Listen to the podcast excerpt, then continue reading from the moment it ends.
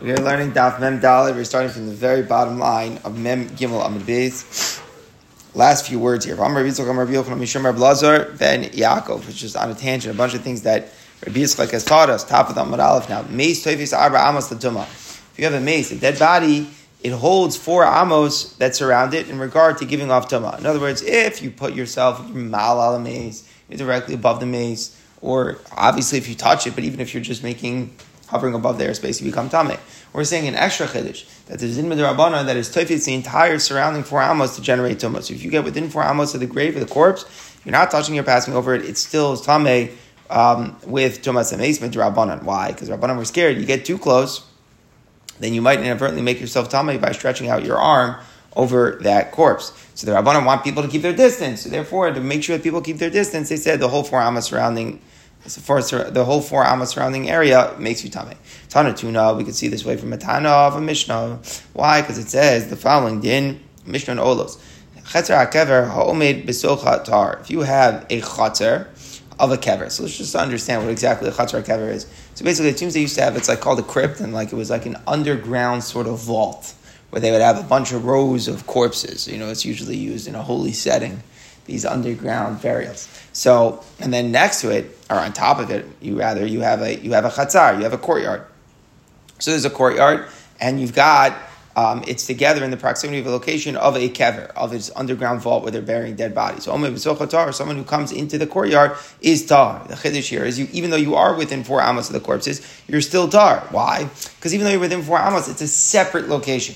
Well, the courtyard and the crypt where the bodies are are considered separate things. The Rabbana were not going there when they're in separate, distinct areas. That's only true if the courtyard is a significant space in its own right. It's at least four amos big.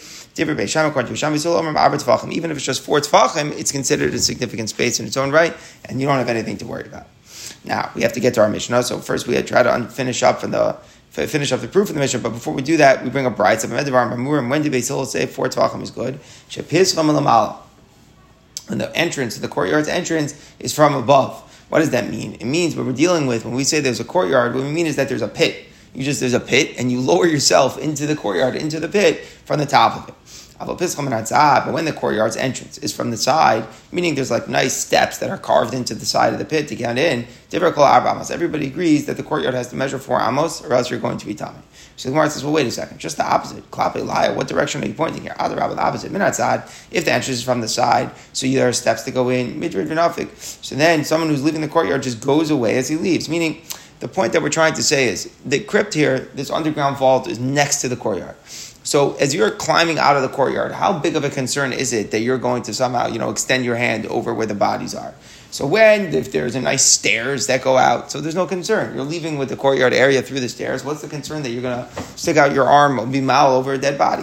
But milamala, if the only entrance from above, it's impossible not to pass your arm over the crypt. So what does that mean? What we're saying is that if there's no nice stairs, so you just enter from the top, which is a way of saying you just jump down into the pit. So if you just jump down in the pit, how are you going to jump over the pit? You have to come out like Spider-Man, kind of like put your hands against the sides of the pit and climb up, climb up. So while you're doing that, you might come then to stick your hand over the area where the where the bodies are. So the point the Gemara is making is that if anything, we should be more lenient when there are stairs, not when there are not. So the Gemara therefore changes the bride the the, the bride. Ella rather.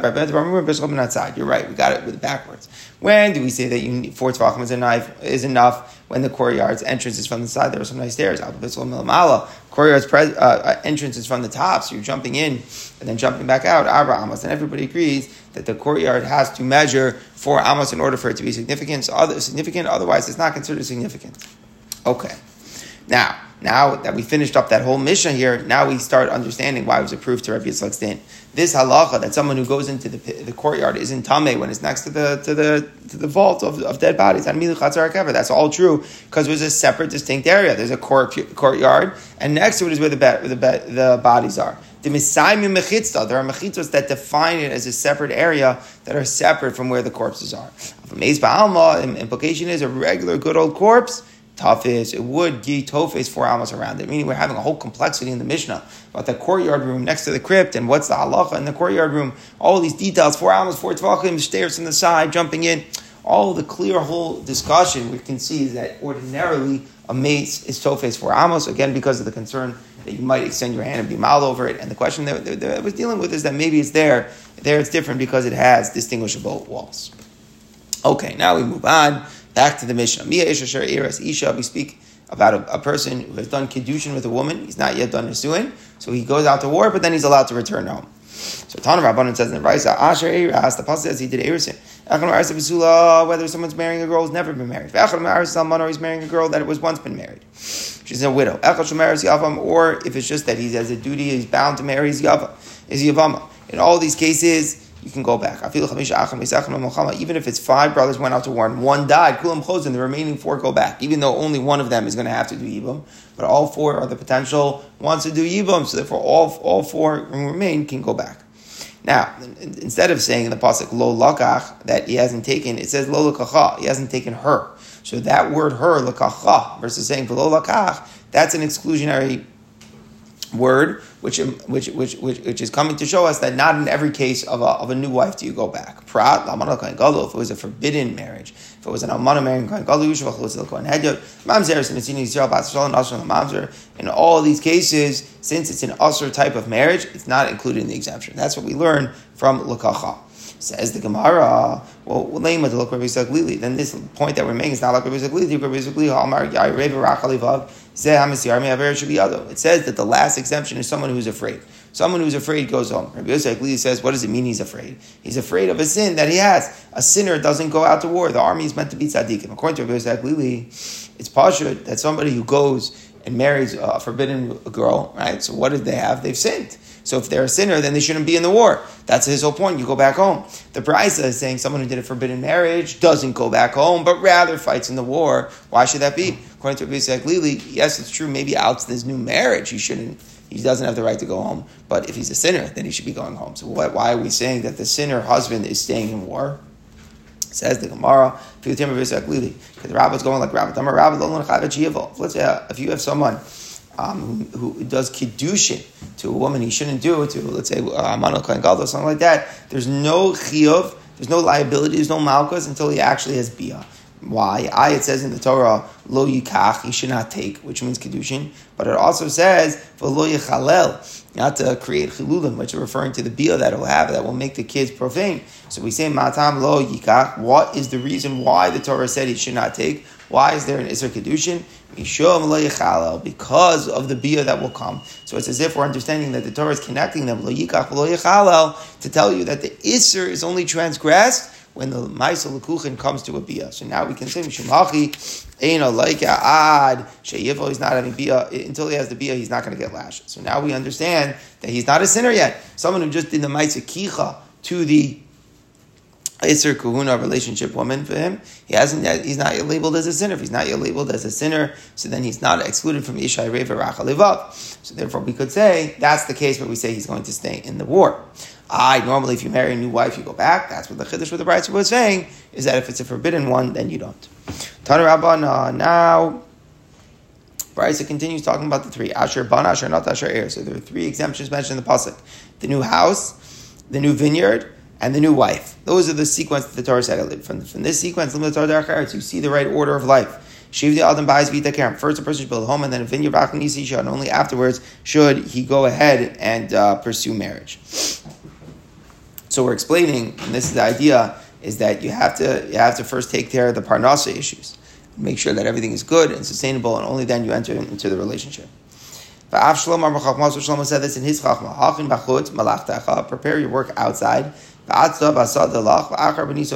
prepare yourself in the field, and afterwards you'll build your home. Prepare your work outside Zebais. That means you have a literal physical home.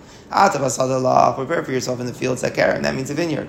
And then afterwards build your home, Zuisha. That means marriage. So we see that idea, house, livelihood, and only then do you marry. We expound the pasuk differently. It's all reference to learning Torah. First, the person should make sure they know psukim. Prepare for yourself in the fields and Mishnah. That's a reference to learning the Mishnayos. Afterwards, you build your home.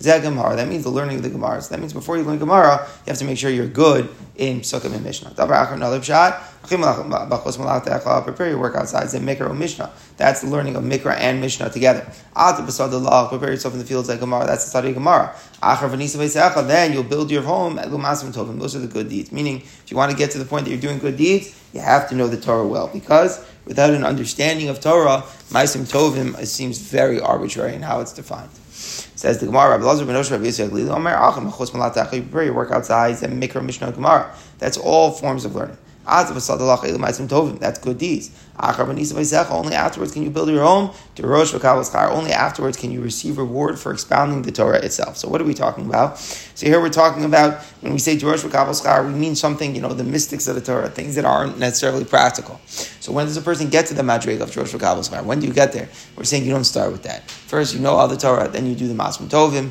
and then finally the Madriga after that, on top of that, the third Madriga would be a madrega of Josh V'Kabel Okay. These are the people who did not return. The Mishnah said people who just build things that aren't a real home.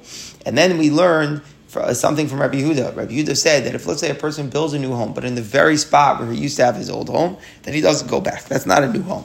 So Tana the Bride says, but if he adds even another, brick of, another row of bricks, choser, he does return. In other words, the new row means that it's a new home. So if you're just putting it back up exactly the way it was, so then you don't go back, according to Rabbi Yehuda. But if there's a new row, so then it, it, it does warrant an exemption.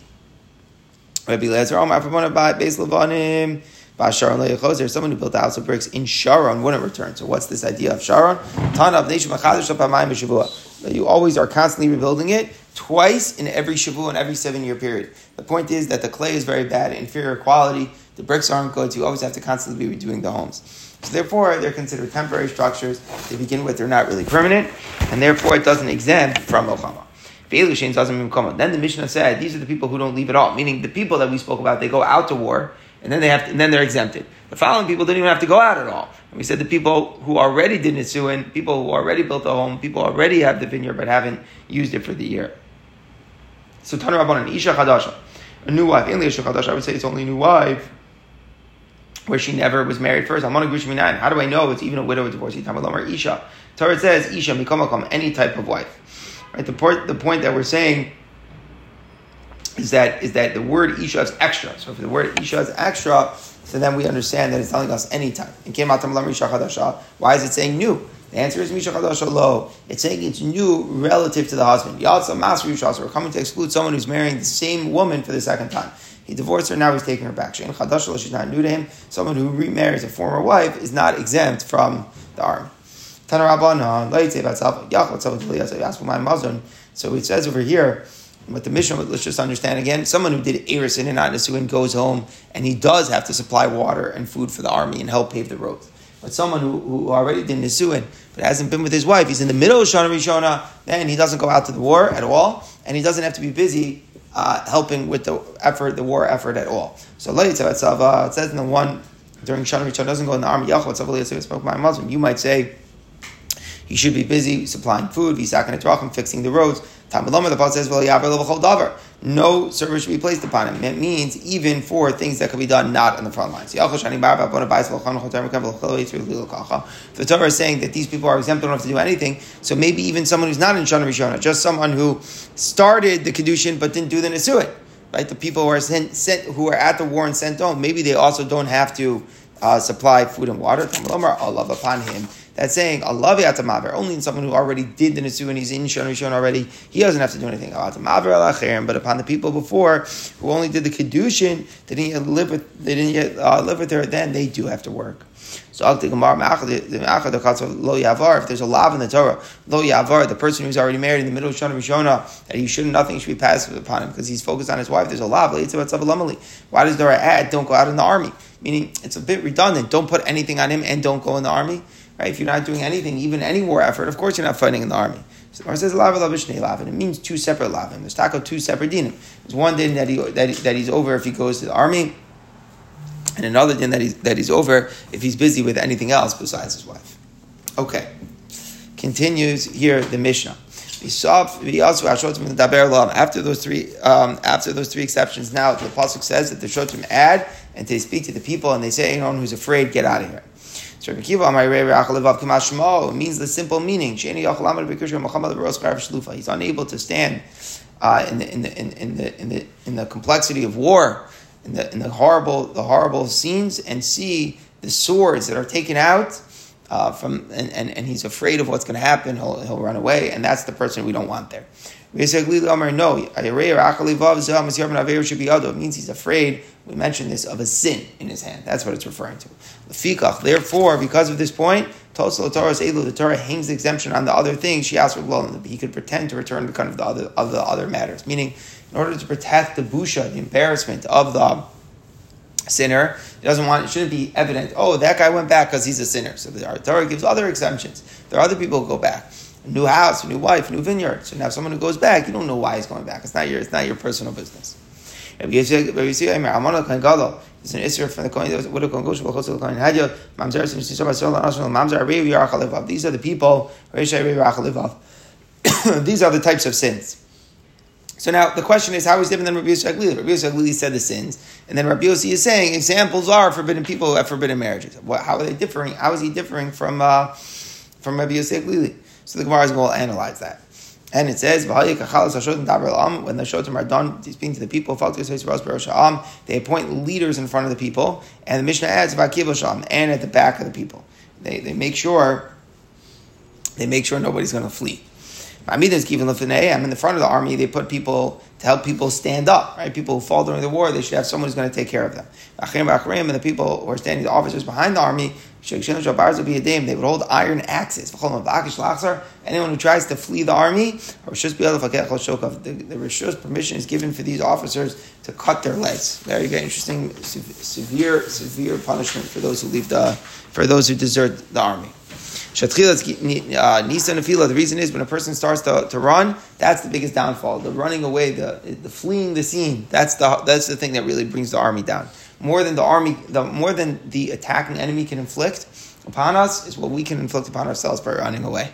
Shinamar, it says, it says with the war with the Plishim, this is when the arm was captured and Klai so lost. It says they all ran away and there was a great slaughter. So meaning what's the point? Because they ran away, that's why it led to a great slaughter. Uh, Omer also says later, this is uh, much later, but this is when Shaul was, was taken by the Plishtim. By Nusu Anshe Yisrael, they Plishtim by Pluchalalim. They ran away and they were they were killed. So, when are all these example exemptions given from war? But Milchemes these are all wars that are rishus, discretionary wars when you don't have to fight.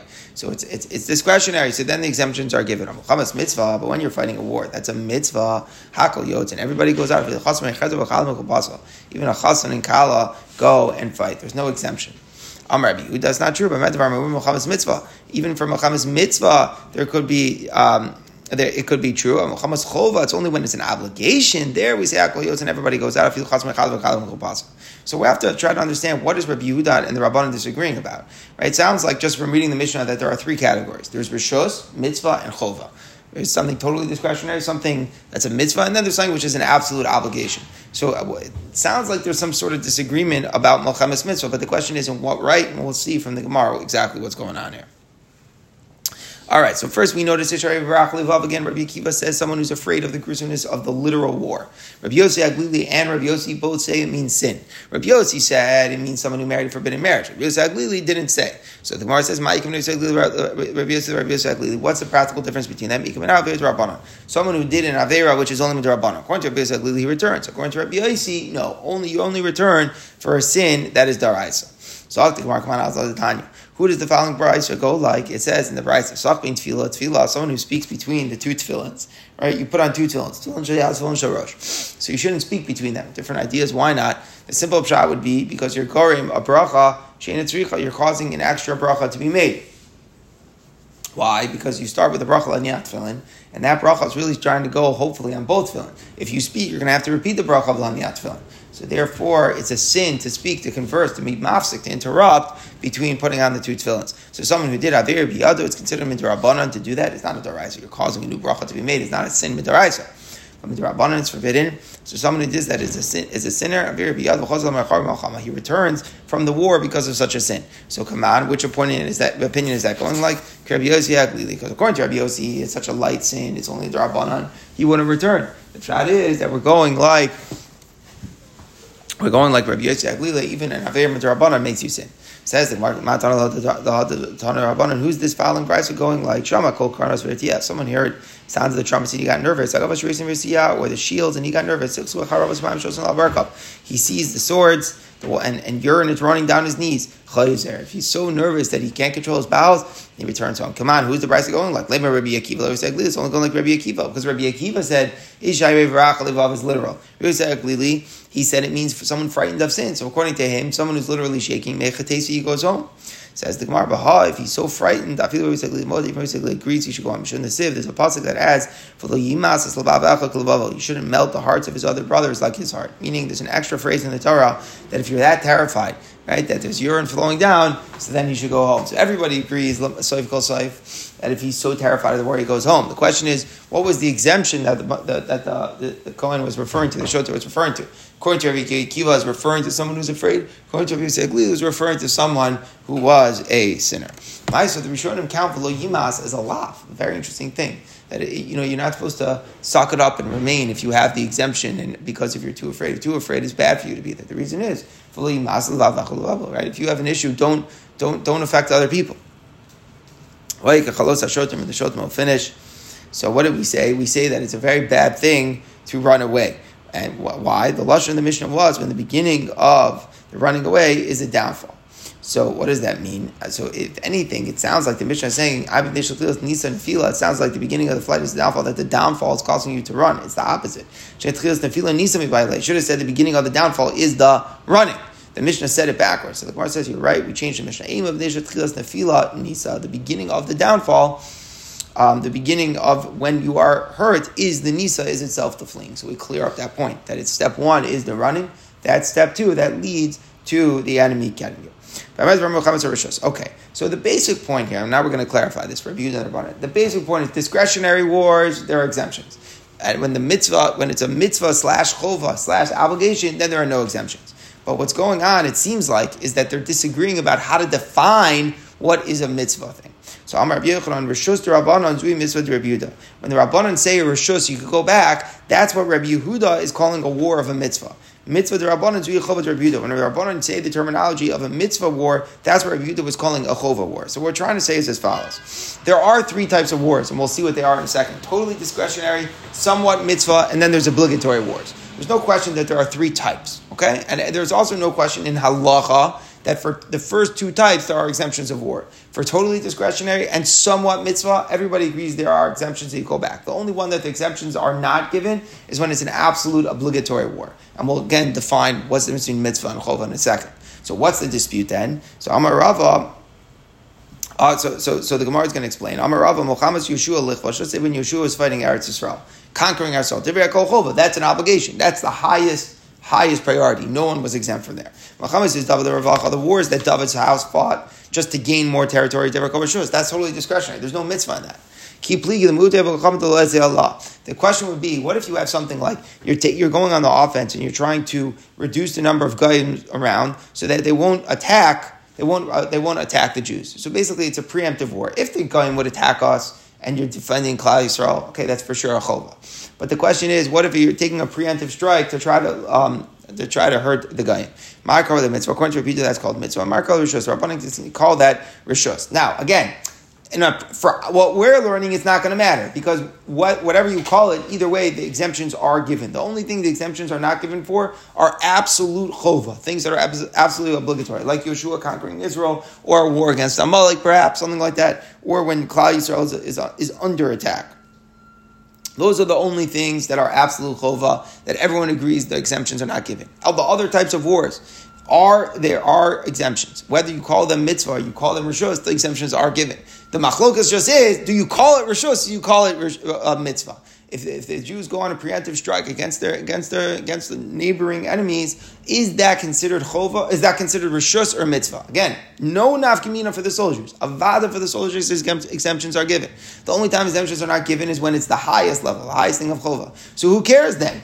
Call that type of war mitzvah, call it rishos. What's the difference? Nafkamina osik mitzvah patam mitzvah. The nafkamina, what reviewed in the Rabbanan are arguing about is, are you in the middle of doing a mitzvah? There's a rule when you're in the middle of a mitzvah, you're pater from doing other mitzvahs. So if the Jews are taking a preemptive strike against the enemy, are the, is there a Torah for those soldiers of osik mitzvah patam mitzvah? The Rabbanan say no, it's not a mitzvah.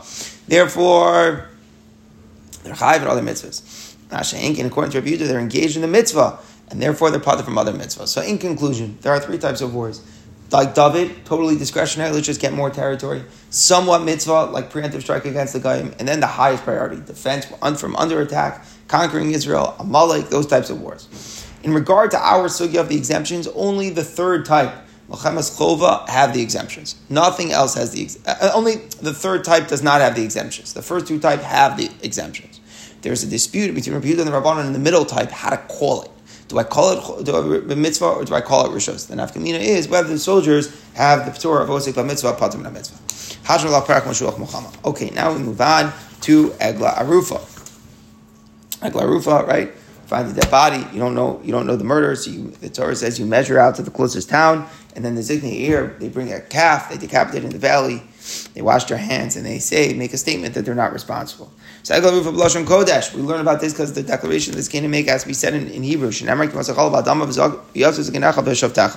Problem is, how do I see from that pasuk? It has to be in Hebrew. So the Gemara will address that. Shlosha, and three of the great of the judges from the great beis din in Yerushalayim from the Sanhedrin will go out. So according to this, be three judges, and it's from the Sanhedrin. Rabbi Yehuda Omer Chamisha has to be five judges. Shnamar. Where do we get this number of five? Sikeinecha, your elders go out Shnaim. That implies two. Shovtecha and your judges Shnaim. That's another two. So far, that's four. Then Basin Shakal. We know Basin can never be an even number. Therefore, we have another one that gets a total of five. That's where Yehuda gets his position. Nimsa Taman Magal, the corpse is covered by a pile of stones, or taking on a tree. Where it's floating on the surface of water, then we don't do the whole process of decapitating the calf. Shenemar says in the pasuk, it was fallen ba'adama. It says it's fallen in the field. Ba'adama v'lotaman bagal. The word on the land means exposed on the land, not covered in a pile. No fell fell v'lo not hanging. Ba'asada in the field v'lo not floating on the surface of the water. So there's not necessarily a big, you know, common theme between the three points, but we just have to follow the language of the pasuk. Nimsa samach lesvar if it's found next to the border of Eretz Yisrael, or next to a town that's most uh, mostly or a basement, or to a town where there's no base in, you don't decapitate the calf.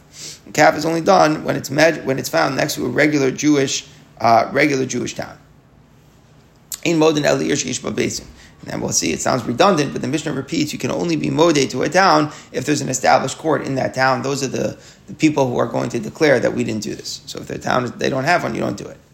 All right, so first of all, the Gemara says we said it has to be in Hebrew because of that pasuk that we quoted. But my Kamar, how do you see Hebrew from that pasuk?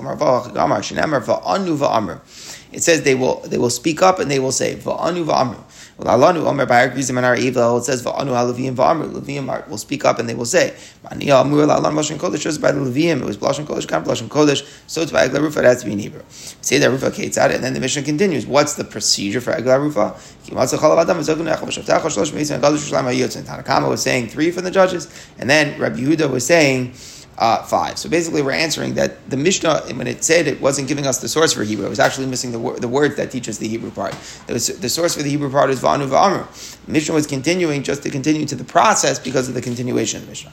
Rabbi Yehuda Omer, Chamisha, we just said it is five.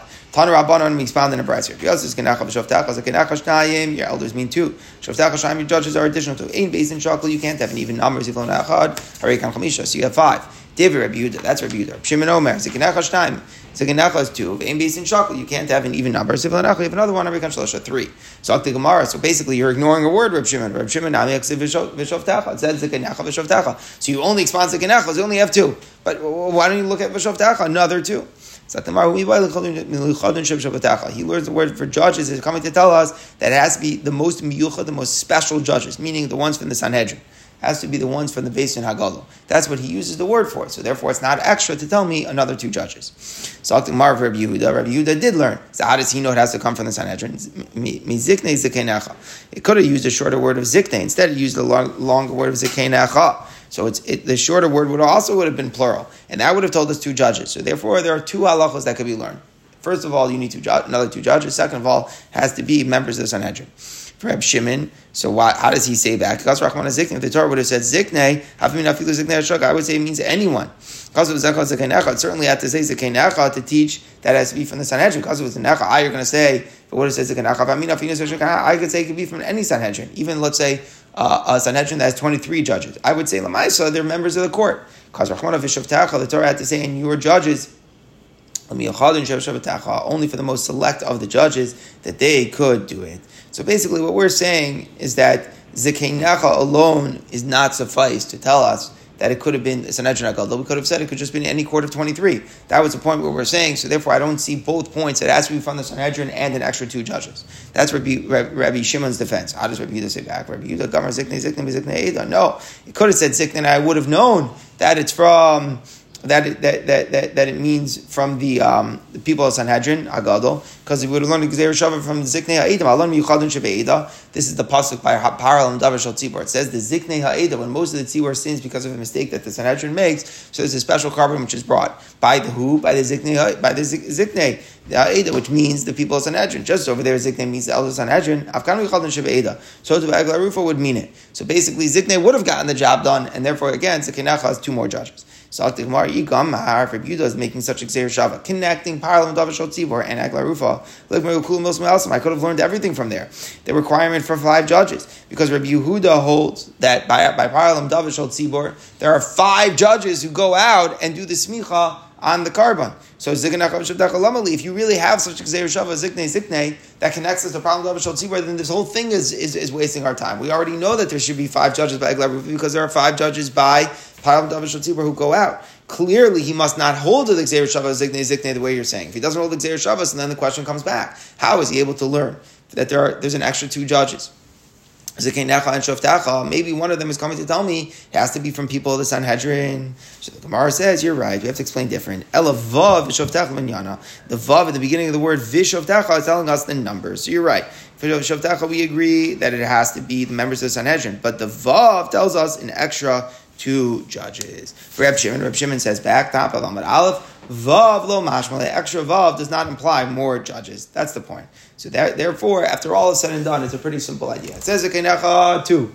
Then it says Bishov Tacha. The main point of Shov Tacha is to tell us it has to be members of the great court of the Sanhedrin Agadol. Rabbi Yehuda darshans Vav to tell us another two judges. Reb Shimon doesn't darshan that Vav, and therefore he gets only three. So in conclusion, it's machlokas of three judges According to the Tanakama and Reb Shimon go out to measure. According to Rabbi Yehuda, it's five. Everybody agrees those five judges are from the Sanhedrin Agadol in Yerushalayim.